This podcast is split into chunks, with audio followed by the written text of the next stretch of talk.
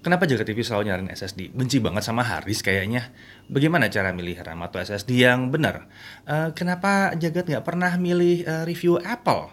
Lalu kenapa prosesor uh, Bionic-nya Apple lebih kencang dari Snapdragon? Kan tuh lancar semua tuh Bionic-nya Apple di di iPhone gitu ya dan di iPad gitu.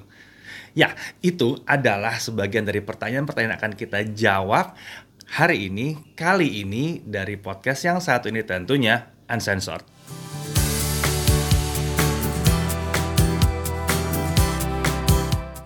Ya, selamat datang ke podcast Jagat Review di pertama tahun 2020 ini bersama saya Dedi Irfan. Pembahasan dalam podcast yang satu ini tentunya akan berkisar mengenai teknologi. Ya, teknologi secara umum yang baru gitu ya. Dan hal-hal yang terkini dan terkait dengan teknologi tentunya. Nah, podcast ini akan tersedia dalam akun Jagat Review di Spotify dan ya tempat-tempat podcast lainnya ya. Itu udah pasti Anchor dan lain-lain gitu ya. Dan juga uh, sebagai video di akun YouTube Jagat Review. Oke, kenapa namanya uncensored? Iya, karena di sini kita akan membahas dan menjawab segala sesuatunya secara terbuka dan gamblang, nggak pakai rem-reman. Gitu. Kurang lebih kayak gitu. Ya. Nah tapi apa yang dijawab? Ya yang kita jawab adalah pertanyaan-pertanyaan yang sering banget datang ke kami ya dari Facebook grup Jagat Review ya ada Jagat konsultasi dan pembahasan uh, komputer. Kemudian ada Jagat pembahasan gadget ya dicatat. Kalau mau join komunitasnya bisa di situ. Ada seratusan ribu orang di situ ya.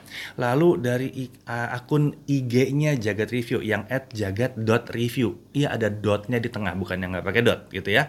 Kemudian uh, yang paling utama memang dari acara live uncensored di akun Instagram saya ya yang malam-malam mungkin ada yang pernah nonton gitu. Yang jam 9 jam 10 malam itu ya di akun Instagram saya @dedi_irfan jadi kita kumpulkan semua dari situ lalu kita uh, buat lebih rapi tersusun dalam format podcast Oh ya, by the way, karena ini formatnya kan uh, podcast ya, jadi buat kalian yang nonton dari YouTube, ya kalian bisa turunkan resolusinya. Oh ya, dan satu lagi, kalau kalian nonton, memang mau nonton dan mau lihat muka saya mungkin di YouTube, ini formatnya berdiri memang sengaja uh, kita mau coba format berdiri dan uh, kalian bisa coba buka di full screen aja kalau di YouTube. Oke, okay, mari kita mulai dari pertanyaan yang sering banget dilontarkan ke Jagat dan ke saya juga gitu ya secara pribadi bahkan gitu ya. Uh, masalah Jagat versus Apple. There's no such thing. gitu. Ya ya, tapi banyak yang nanyain. Jagat itu anti Apple banget ya. Kenapa sih nggak ada review-reviewnya Apple tuh nggak ada gitu ya Uh, kenapa kita nggak nyentuh sama sekali produk-produknya Apple? Nggak iPhone nggak iPad nggak MacBook nggak sama sekali semuanya nggak disentuh. Oke okay. uh, eh, saya coba jelaskan ya. Ini pandangan kami ya. Pertama-tama Apple itu mau iPhone mau iPad mau MacBook apa pun lah produknya Apple itu itu adalah produk yang baik bahkan salah satu produk paling baik yang bisa kalian dapatkan di dunia ini untuk produk teknologi. Ya mereka sangat menjaga kualitasnya sampai luar biasa banget kualitasnya tapi ini yang mesti dilihat. Ekosistemnya Apple itu sangat berbeda dengan Android dan Windows. Itu nggak nyambung ya. Jadi OS beda, aplikasi mungkin namanya sama, tapi yang di-develop di Apple yang mesti cari di Apple, yang Windows cari di Windows, Android cari di Android gitu ya. Jadi itu nggak nyambung sama sekali ya. Ini ekosistem yang berbeda sebetulnya si Apple ini.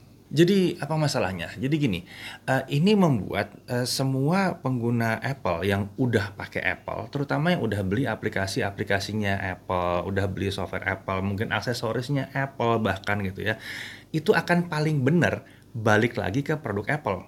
Iya, jadi udah pakai MacBook. Yang paling benar apa? Upgrade 3 4 tahun kemudian upgrade ke mana? MacBook lagi. Yang paling benar begitu sih sebenarnya. Kalau mereka udah puas dengan itu, ya udah baliknya situ lagi.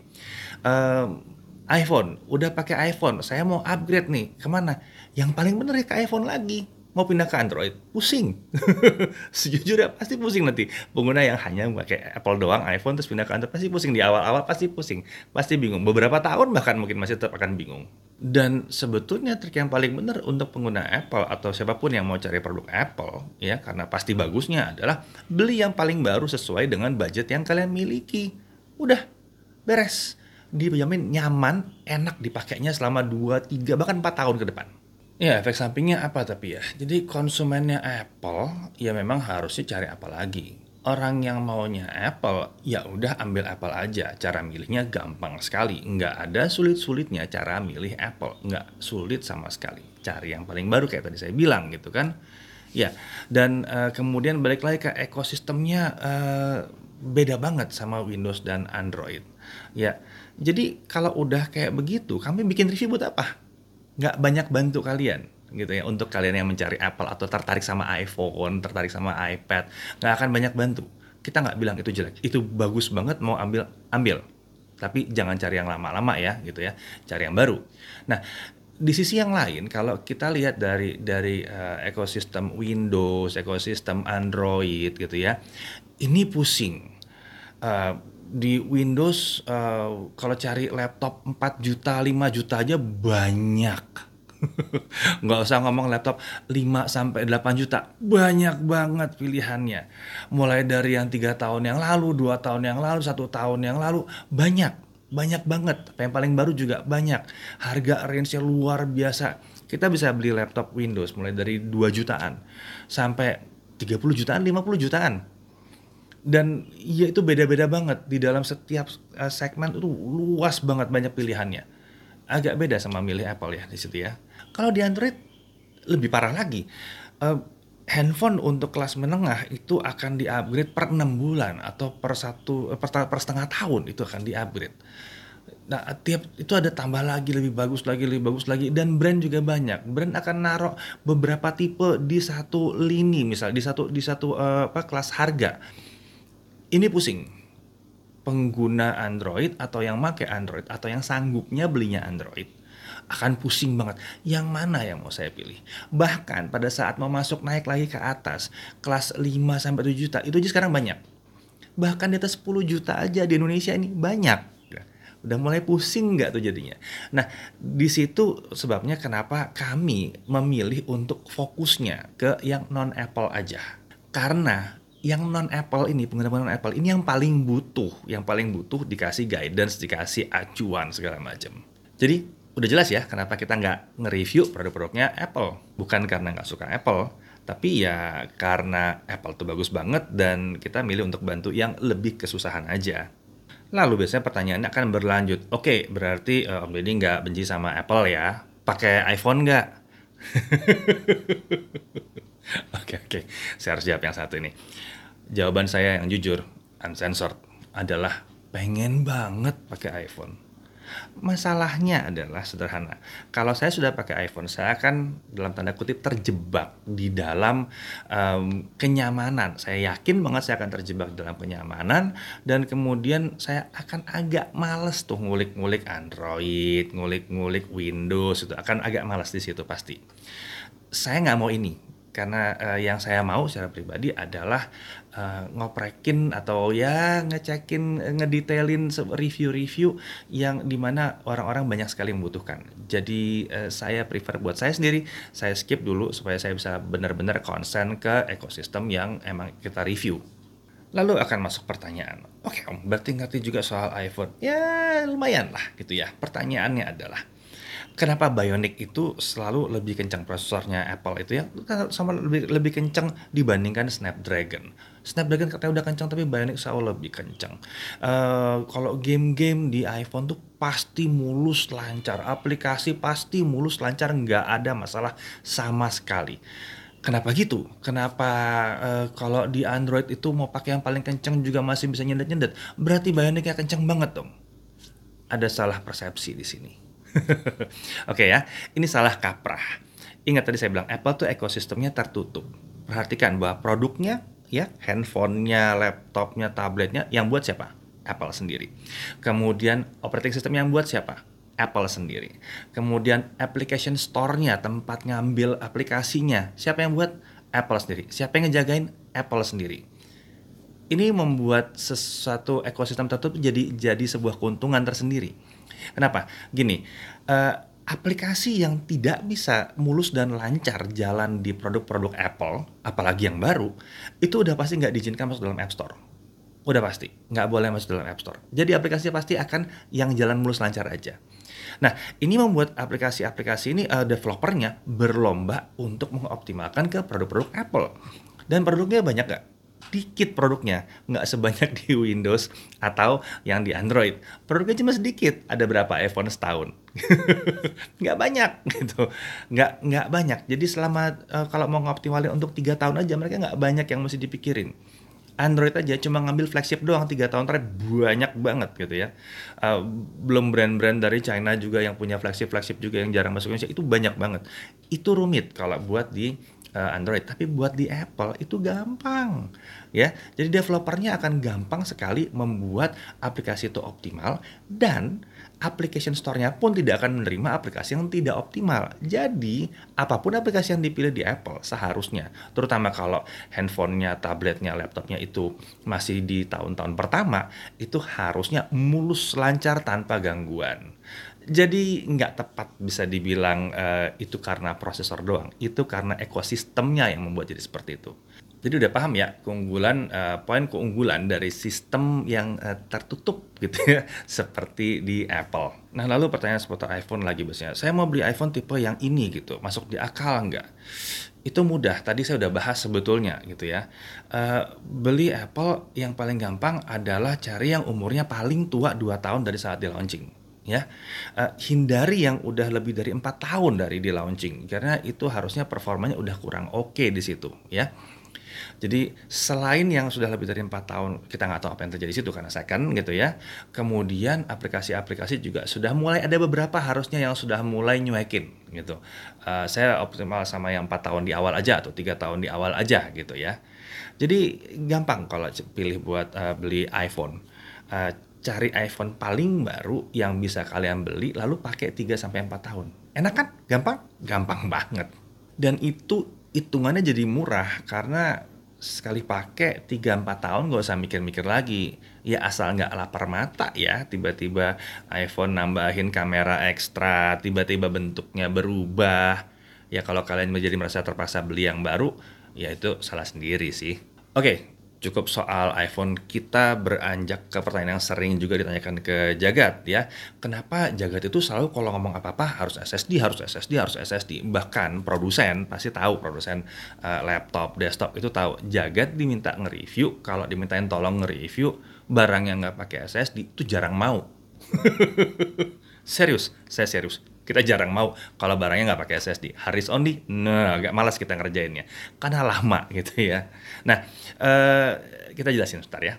Oke, okay, first thing first, hard disk itu adalah bottleneck paling parah di semua sistem komputer mana pun nggak peduli mau itu Windows, mau itu Chrome, mau itu Mac, itu hard disk emang mengganggu banget kalau dipakai untuk OS atau boot boot drive gitu ya. Jadi yang pada saat kita booting kita hidupin masuknya ke situ gitu ya. Itu itu ganggu banget karena dia pelan banget di situ. Prosesor sekencang apa pun apa pun akan di prosesor sekecil apa pun itu akan ditahan performanya oleh si hard disk. Kenapa? Karena prosesornya udah bisa, oke okay, saya mau mengerjain yang ini. Saya ambil datanya ya, data diambil di mana? Di storage dong. Storage di mana? Di hard disk. Oke, okay, dia panggil dari hard disk, stuck. Hard disk bilang, tunggu ya, bentar. Saya uh, cari dulu datanya. Nah, kan? Repot kan? Itu sebabnya kita butuh storage yang kencang seperti SSD di situ ya. Jadi SSD itu membebaskan sistem untuk berperforma maksimal sesuai dengan apa yang dia bisa. Di sini kelihatan nanti oh sistemnya maksimalnya kayak begini gitu ya. Bahkan SSD SATA yang 500 Mbps aja itu udah cukup kencang untuk bikin sebuah sistem jadi optimal rasanya kita masih belum benar-benar bisa lihat di mana uh, sistem itu pakai SSD yang yang kencang-kencang yang mahal-mahal banget itu akan benar-benar terasa uh, bedanya sama SSD yang uh, versi entry ya yang 500 Mbps. Cuman memang kalau kalian berusaha dengan file yang luar biasa besar ya kalian butuh SSD yang kencang-kencang banget untuk transfer data-datanya ya. Nah, kembali ke SSD yang membantu laptop-laptop ini yang ber, uh, mengeluarkan performa maksimumnya gitu ya. Ini bahkan sampai ke sistem-sistem yang tua pun, yang pakai Celeron dual core, yang pakai yang pakai Core 2 Duo bahkan itu akan terbantu kalau dari tadi pakai hard disk diganti ke SSD itu akan terbantu. Kalau kalian mau coba silahkan coba ya punya Core 2 Duo ganti hard ke SSD. Dijamin akan nyaman sekali. Kemudian untuk laptop, spesifik untuk laptop, SSD ini tahan guncangan. Nah ini yang jadi yang jadi penting banget gitu ya. Kalau hard disk itu kan nggak tahan guncangan ya. Ini membuat laptop yang full SSD itu jadi uh, penggunaannya lebih lebih nyaman harusnya kalau kalian benar-benar paham. Jadi di bawah-bawah tuh lebih aman gitu kalau pakai SSD ketimbang pakai hard disk. Bahkan untuk daerah-daerah untuk desktop misalnya untuk daerah-daerah yang sering kena mati lampu gitu kadang-kadang wah OS-nya rusak gitu ya pakai SSD itu lebih jarang terjadi ketimbang kalau itu pakainya hard disk. Now, the uncensored part menurut saya adalah personally kita melihat bahwa daya tahan hard disk akhir-akhir ini menurun banget dari zaman dulu. Hard disk zaman dulu kita pakai 3 tahun, 4 tahun tuh nggak ada masalah. Hard disk zaman sekarang 1, 2 tahun ada aja yang kena masalah. Punya tiga, ada satu yang jebol, ada satu yang rusak. Barusan kemarin hard disk di uh, uh, desktop editor kami jebol, mati mendadak. Aduh, itu itu itu parah parah banget. Akhir-akhir ini emang uh, uh, apa? Saya nggak tahu apakah karena densitasnya harddisk yang semakin tinggi gitu ya, karena dia harus bikin uh, terabyte gede banget, dikompres banget gitu. Jadi jadi presisinya sudah mulai berkurang atau butuh presisi tinggi tapi nggak bisa dicapai atau apa saya nggak ngerti gitu. Uh, saya personally sudah kehilangan sekitar uh, 3 terabyte data dari uh, 3 sampai 3 atau 4 harddisk ya, sekitar 3, 3 harddisk deh yang yang uh, rusak dalam kondisi disimpan, bukan dibawa jalan-jalan. Tenang aja, nggak dibawa jalan-jalan ya. Sementara saya punya banyak SSD, uh, kebetulan uh, sempat pakai beberapa dari tahun 2008 sampai sekarang masih aktif bisa dipakai, nggak ada masalah. Jadi itu sebabnya kenapa kami selalu bilang SSD, SSD, SSD ya uh, karena performanya lebih bagus, daya tahannya lebih oke okay juga. Lalu biasanya pertanyaannya yang sering banget keluar uh, dan kalau di uh, grup itu kadang-kadang suka udah nggak dijawab lagi gitu ya. Soalnya udah udah sering banget dijawab. Apakah laptop saya bisa pakai SSD? Karena mungkin dia tertarik gitu ngelihat, wah pembahasan SSD-nya keren ya katanya bagus. Saya mau nyoba deh. Tapi masa saya mesti ganti laptop, udah ganti laptop baru yang pakai SSD? Gimana kalau saya beli aja SSD-nya terus saya upgrade di laptop saya? Ya bisa. Selama laptop kalian emang pakai hard disk kalian akan bisa upgrade hard disk itu ke SSD nggak ada masalah di situ nggak ada masalah. Karena ada eh, SSD yang bentuknya sama persis dengan hard disk laptop. Ya tipe SATA 2,5 inci. Itu sama persis dengan hard disk laptop. Jadi tinggal di swap aja udah langsung beres gitu. Tinggal diganti aja. Uh, memang uh, kalian harus melakukan cloning kalau Windowsnya mau dipindahkan dengan uh, baik dan benar gitu ya. Jadi bisa dipakai lagi. Jadi Windows resminya tetap bisa dipakai lagi itu mesti sedikit dipelajari deh tapi ya nggak mungkin kita bahas dalam podcast ini intinya adalah mau Windowsnya yang ori itu pindah ke dari laptop uh, satu ini ke dari hard disk laptop ini ke SSD yang baru, ya kalian harus melakukan cloning, ya bisa dicari caranya gimana. Dan itu legal kok nggak ada masalah. Oke, okay, lalu yang sering juga ditanyakan ke saya dan udah kayak kaset rusak saya kalau jawabnya tiap kali uh, live di Instagram saya gitu ya, adalah cara milih SSD yang benar. SSD yang mana yang paling benar, yang paling beres gitu. Aduh, saya udah kayak kaset rusak. Jadi saya bikin di sini biar terekam gitu ya.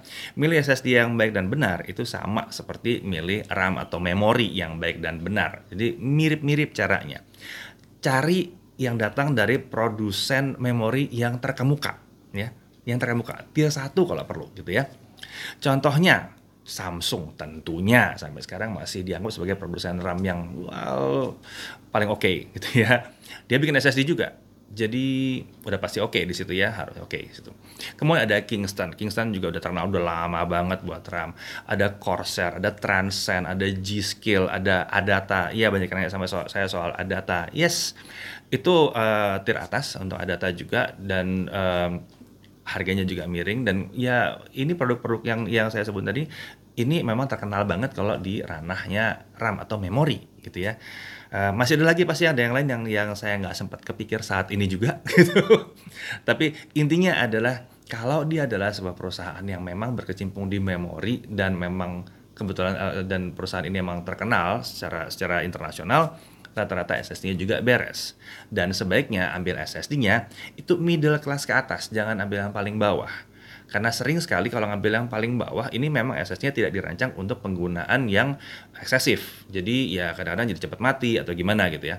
Jadi ambil middle class ke atas ya. Ini acuan acuan dasar yang sederhananya. Lalu precaution untuk uh, saat ini di kisaran April 2020 saat podcastnya dibuat ya, jangan pilih SSD tipe QLC. Oh, mungkin bingung kalian ya ditanya aja atau di browsing aja. Ini tipenya QLC bukan? Pakai modul di dalamnya itu modul QLC bukan gitu ya? Uh, karena saat ini adalah masih masa transisi dari TLC ke QLC. Jadi sebelum ini TLC, sebelum TLC itu adalah MLC, sebelum MLC ada SLC. Nah sekarang ini ada masuk QLC yang harusnya terjangkau. Tapi yang menariknya dalam kondisi TLC ini masih terlalu baru, jadi saya biasanya nggak terlalu suka kalau SSD masih terlalu baru. Umumnya masalah-masalah kestabilan, masalah uh, ya banyak-banyak macam masalah deh keluar muncul karena masih baru. Produsen juga masih berusaha untuk menciptakan QLC yang yang stable banget, yang yang yang lumayan kenceng gitu ya. Jadi untuk sekarang saran saya adalah ambilan TLC mumpung harganya juga masih terjangkau juga ketimbang TLC yang harganya sudah turun tapi ya belum murah-murah banget gitu. Jadi uh, ambil TLC, ambil yang lebih lama. Itu adalah teknologi yang lebih mature, lebih uh, matang, lebih dewasa gitu ya. Jadi untuk sekarang itu yang paling aman untuk dipilih.